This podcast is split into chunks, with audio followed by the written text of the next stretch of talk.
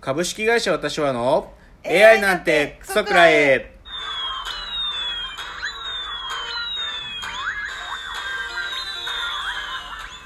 群馬が生んだ怪談児、株式会社私は社長の竹之内です。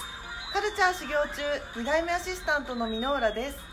この番組は大喜利 エーアイ を開発する株式会社私は社長の竹之内が エーアイ のことなんかお構いなしに大好きなサブカルチャーについて、サブカルリテラシーの低い社員に丁寧にレクチャー、言い換えれば無理やり話し相手になってもらう番組です。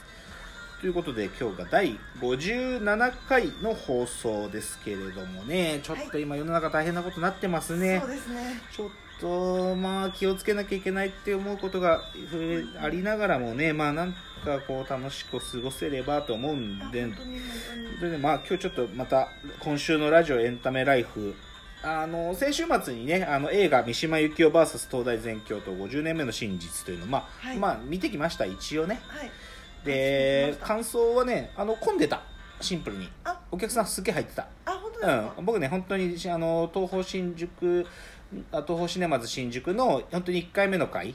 金曜日の朝一の回かな、はいはいはい、で見たけどあの混んでた、あのおっさんとかもいっぱいいた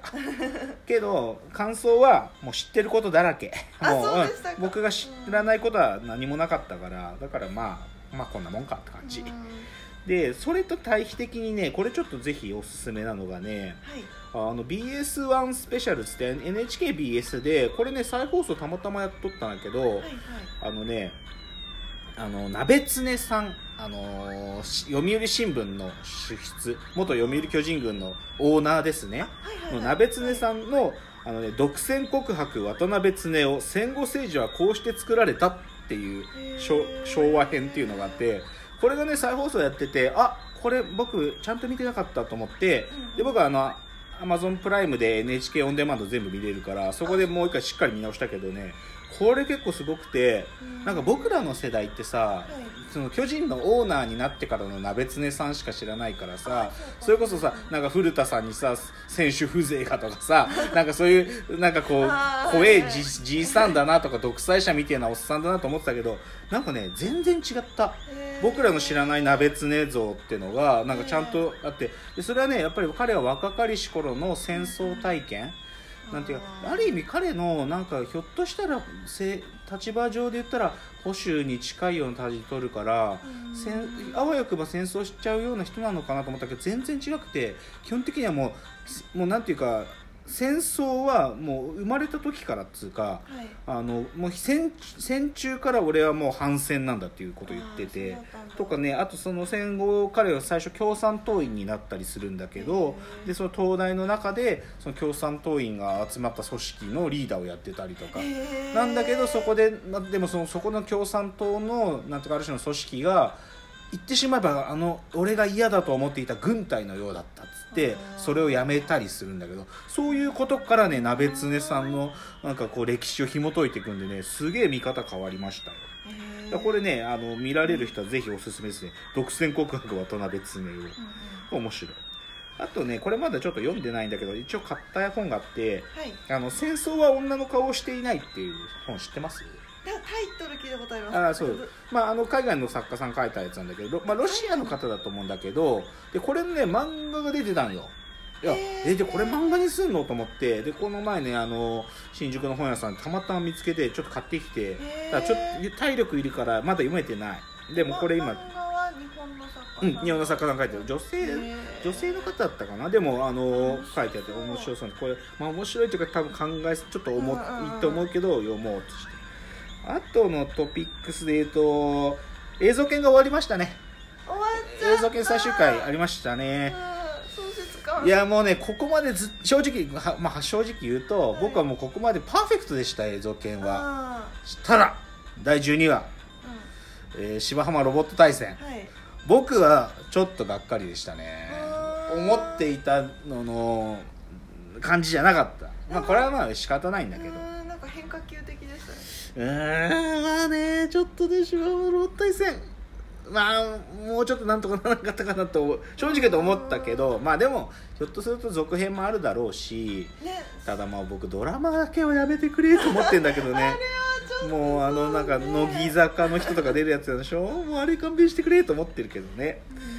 あと触れるとすると、あ、三四郎のオールナイトニッポンですね。あの本来は先週その僕も当たっていたイベントがある予定だったんだけど、そのイベントがなかったんで、そのイベントがある日に収録したっていうのがこの前放送されて、あのしずるの池田さんがですね、これ面白かったよ。そのあの日本放送のスタジオで収録してるんだけど、でなんか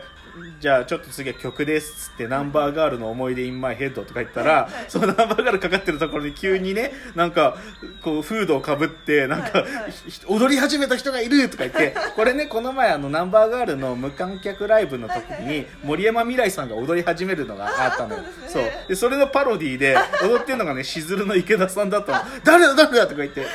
でしずるの池田さんがゲストで来て、まああの本来なあの三四郎のイベントにも来る池田さん来るはずだったんだけど、それがその池田さん来て、面白かったのがさ、池田さん最近ツイッターやってるんだけど、ヤンキーぶったツイッターやってんの。でこれさ超面白くって、なんかねラジオでも紹介してたやつがね、雨の日ってのは喧嘩日和なんだよ、ほら帰り血落とすの楽だろとか、ね、こういうツイートしてんの。超面白くない？面白い。ここがお前の縄張りだったか、悪い悪い墓だと思ったやつ。超面白いよね。そうで、なんか僕が見つけたのはね、今日は何の日か知ってっか、俺とモハメド・アリとアルカポネの誕生日だ、震えねえっていう。最高だよね。なんかもうこう不良ぶる人ってやっぱやっぱいいなと思ってて、今ちょっとうちのサービスであの暴走族をねネット上に作るということをやってるんで、最近だからその暴走族研究の中でね見つけてきたので、歩行暴走族って知ってる？知らない。あのもう北海道で雪が降る、降るでしょ冬が。だから暴走行為できないからあの道をね歩きながらバババババババババババンって口で言う人たちっていうのがいて、テレビでも特集されてるんだけど、歩行暴走族っていうのはじゅうねんまえぐらいの映像 YouTube にありますとかね。あと僕が好きなのはあの青森のねぶた祭りでさ、ハネトってわかる？踊る人たち、ハネトっていうまあ踊る人たちがいるんだ、はっぴきいて、その中で悪いハネトがいて黒ハネトっていうのがいるんだけど、こいつはすぐ喧嘩すんのよ。だ、ね、でもやっぱこういう人たちってやっぱいいなと思って、うん、熱いですね。面白いね。あとどうしてもちょっと言っておきたいのがね、はい、あのひゃくにちごに死ぬワニ、うん、あれがまあ一騒動あってさ、うん、なんでこんなにまあなんかみんなイライラしてんのかなと思うけど、うん、あの伊集院さんの月曜のラジオでさ、あの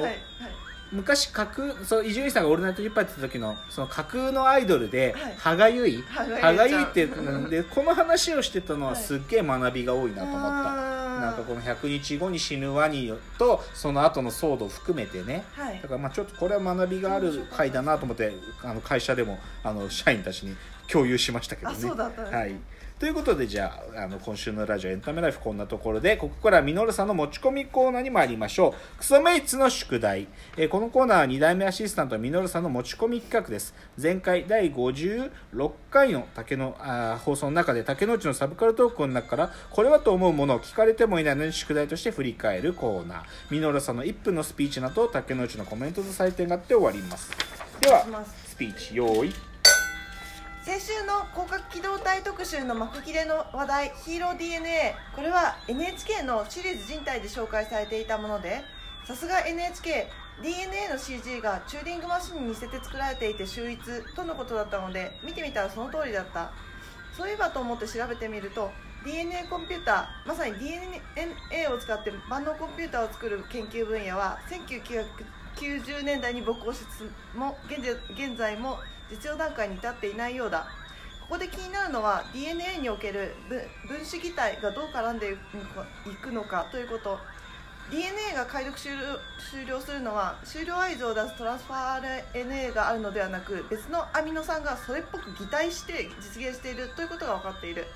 しかもそのなぜ終了合図だけわざわざ擬態が活用されているのかはまだ分かっていない。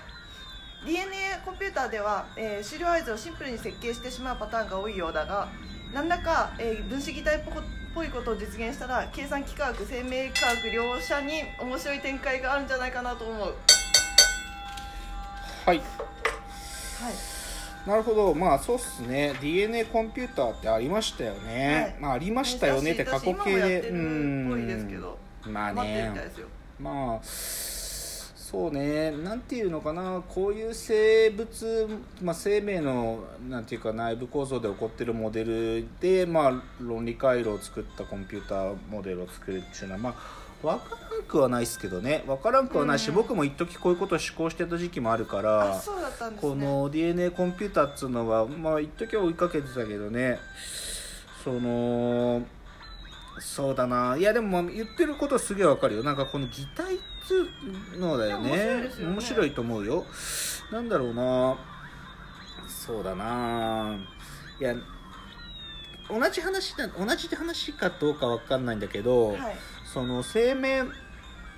理論っていうか生物の理論でさ、僕がまあよく例に出すのは発生の話なんだけどさ、えーはい、発生ってさ、卵子がさ、はい、細胞分裂してって、はい、頭になったり指になったりするでしょ、はい、でその時にさ、じゃあなぜここの部位が、うん、要はそのもともとの最初の幹細胞がさ徐々にさ体の部品になっていくわけじゃん、はい、じゃあなぜそこが頭になるかとか、なぜそこが指になるかとか足になるかとか決まるっていうののさ、はい、まあ今のところ体制の説明の仕方はさ、ホルモンのシャワーかかるんだって言い方するよね。つまりホルモンシャワーの濃度が違うんだと、はいはいはい、ホルモンシャワーの濃度が違うので頭になる分変わるって言うんだけどさ、はい、じゃあ一体そのホルモンシャワーのを出してるところはどこなの、次の議論が待ち構えててさはいはい、はい、要はケツが打てないんだよね、はいはいはい、で多分この ディーエヌエー のこの言っちゃうと、あのー、最後の終了合図を出すっていうのもさ、終了合図を出すっていう形でファンクショナルに持ってるわけじゃないんだと思うんだよね、多分。だから擬似的、だから擬態っていうのはいい言い方、言い方だと思うけど、そういうものがあるってことを考えるっていうのが多分ミソかなとは思うんですけどね。いいんじゃないですか、えー、きゅうじゅうにてんで。やった。ということでミノルさんのクソメイツの宿題でした。